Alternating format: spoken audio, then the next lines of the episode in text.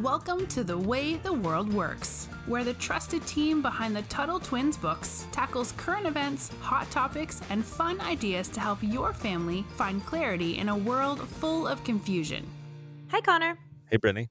So President Biden and his administration recently they made history, and not not in a good way, um, by canceling or just doing away with ten to twenty thousand dollars in student loan debt for every person who took out a government loan for college. So this might sound great, right? Nobody wants to be in debt, and students and people are struggling to pay their loans back.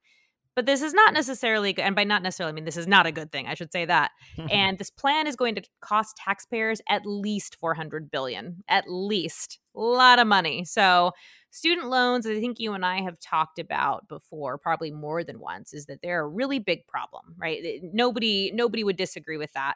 And when you add up every government loan that people took up or took out, it actually equals like trillions of dollars. It's hard to put a specific number on it because like every day it just multiplies. And there's something called interest, which I think um I Emma and I did an episode on a long time ago that is like every for every year or for every month you don't pay or not for let me rephrase that. So every month if you have a loan out like they add a certain percentage on. So you're always paying more and more.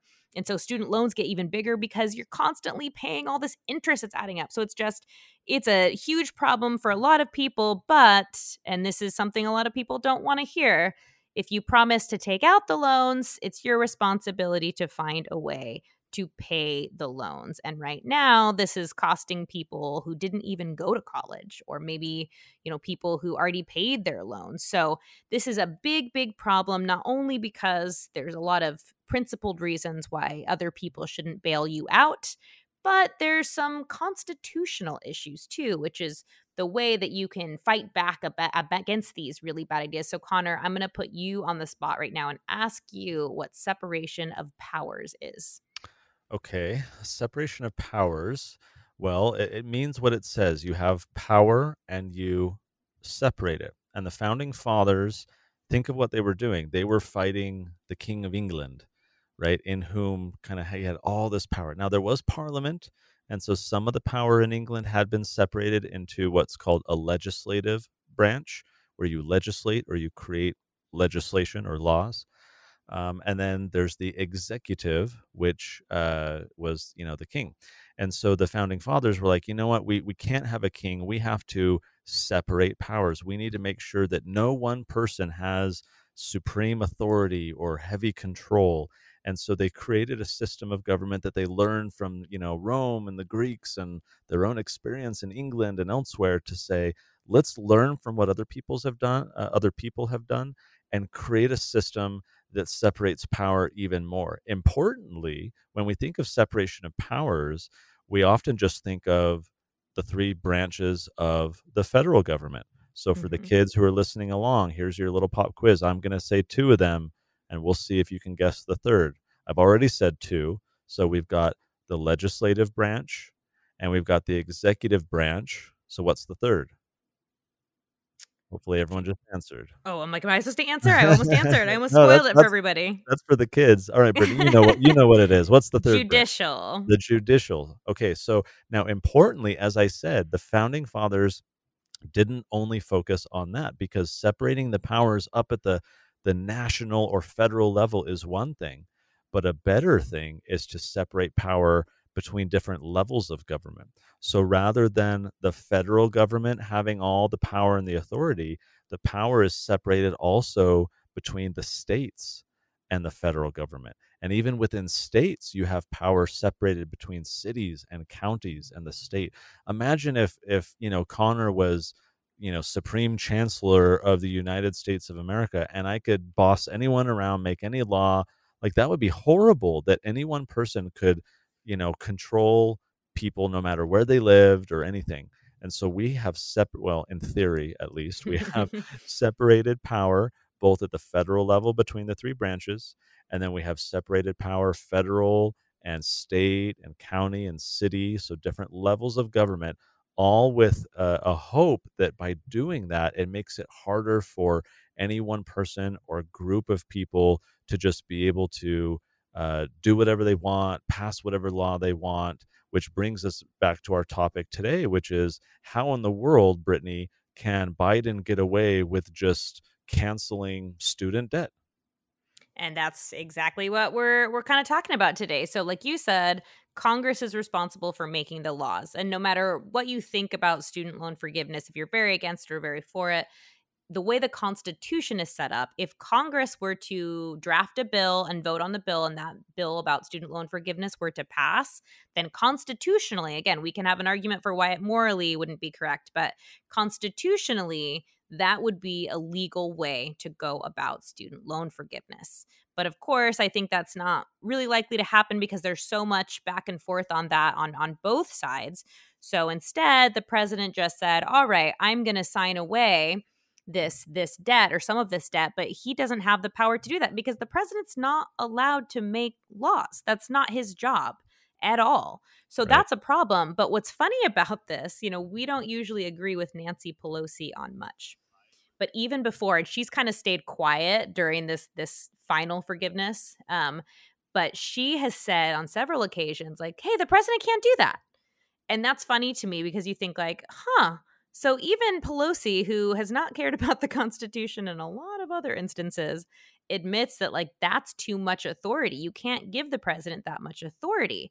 And it's funny to me because if you if you challenge that or if you speak out against that and say that that President Biden doesn't have that authority, people get very mad, you know, how how dare you want people in debt? How dare you want this and that and that? But that's not really what anybody's saying. What they're saying is if you give the president the power to do this, think of what else he can do. You know, governments and presidents especially are not great at staying within their power. Leaders in general aren't good at this. We know this. This is why the Tuttle Twins books have to be written, right? Because people don't understand power and the government gets away with it. So it's not just student loan forgiveness that's important here.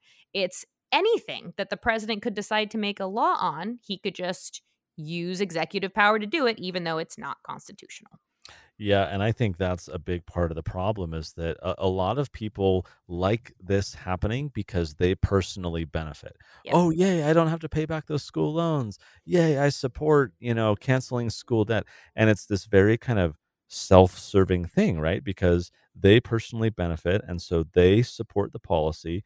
And um, Frederick Bastiat, who our listeners know because we did a, uh, a, a, our first book in the series was based off of his book The Law. So the Tuttle Twins learn about the law is um, is our version of that. And Frederick Bastiat, who was this French economist, super smart guy. We've talked before about how witty he was. Like he just had fun, like poking at his ideological enemies. It was it was just it's a lot of fun. It's a joy to read Bastiat. And he has this great quote where he basically says, I'm, I'm going to get this, I think, 90% right he says the great fiction of government or no excuse me he says the government is a great fiction in which everyone tries to live at the expense of everyone else. Government is a great fiction like a pretend this thing in which we are trying to live at the expense of other people. Put more simply he's saying through government people try and make other people pay for them. Hey i want healthcare. Hey i want housing hey, I want college uh, a college degree. I'm going to use the government through the government. I'm going to make all of you pay for me.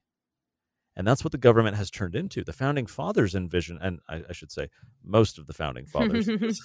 there were plenty who uh, had different visions of things, but most of the founding fathers shared this idea, this vision that the government uh, existed, as the Declaration of Independence says, to secure our rights, our existing rights right? Not to be the the the creator of these pretend rights these programs these tax benefits not to give us stuff. The government exists to protect our rights. No one has the right to go to college. No one has the right to be bailed out of a loan. That right does not exist. And i'll let me add this tangent because i think this point is important. When we talk about rights it's important to understand what that means. When i have a right to do something it means there's a duty that someone else has and so if I have the right to life, other people have a duty to not kill me. It's a na- it's what's called a negative duty, right? Because they they they don't have to do something positively or or proactively. They just have to not do something, which is why we call it a negative duty. They they have to not kill me because I have the right to life. if I have the right to liberty, then others should not infringe on my liberty, right? No one should try and lock me in their basement or punch me in the head, right? Or, you know, steal my backyard chickens or whatever it is. People should not do these things. Their duty, it's a negative duty. They just need to leave me alone, which is why libertarians are basically like, we just want to take over the world and leave everyone alone because our duty is to not do things. But when you get these government programs like Biden is pushing, and so many people before him have, have pushed things like this, they are creating positive duties. And so, what do I mean by that? Well, they'll say, oh, you have the right to a col- college education. Okay, well, if I have the right to a college education, then someone else has a duty because rights always have duties. So if I have a right to free college or to, you know, college education that's affordable or however you want to say it, if I have that right, then what duty does someone else have? Well, professors have to be paid, buildings have to be built, curriculum has to be written, cafeterias have to be stocked with awful food. You know, like colleges have to be created. There's a duty now that someone has to positively, proactively do things to give me my free college or my subsidized or you know college bailout or whatever we're talking about. So if i have that right then others have a duty. Well no one has that duty right? If i have the right to health care that means doctors have a duty to give me free healthcare services? Do they? Like do, do people go to medical school because they think they have a duty to go provide this stuff for free? No it's because it's a service and they want me to pay them and they want to get compensated. They want to voluntarily offer their services to people, not because they have a duty. It's because they have an opportunity to serve and, and through entrepreneurship create this exchange. And it's the same thing with college or housing or any of these things. They're not free. There's no right because that, that means other people have a duty, but they don't. No one has a duty. Like I, as a, a taxpayer, don't have a duty to pay for Brittany's college, right? Or anyone else's college. I don't have that moral duty. I don't if I if if you know God dropped me here on the earth and said, "Okay, your life is start starting," and I look around, my first thought would be, "Oh, you know, I got to build shelter, I've got to find food to eat, and I've got to pay for everyone's college." Right? Like that's not a duty that you naturally have. Therefore, you don't actually have it. It's made up by the government. And that's why Bastiat said, you know, the government is the fiction through which we try and live at the expense of other people. Government has turned into this mess where Biden and so many of these other people are just exploiting it so that some people can live and benefit at the expense of other people. So, Brittany, you're a taxpayer. Yes. I'm a taxpayer. Like, how should we, and, and those listening, we're all paying taxes. How should we truly feel about these types of proposals? I mean, we should feel like we're being stolen from because that's essentially what's happening. And we should also feel pretty confused because this doesn't solve the problem. They're still going to give out student loans.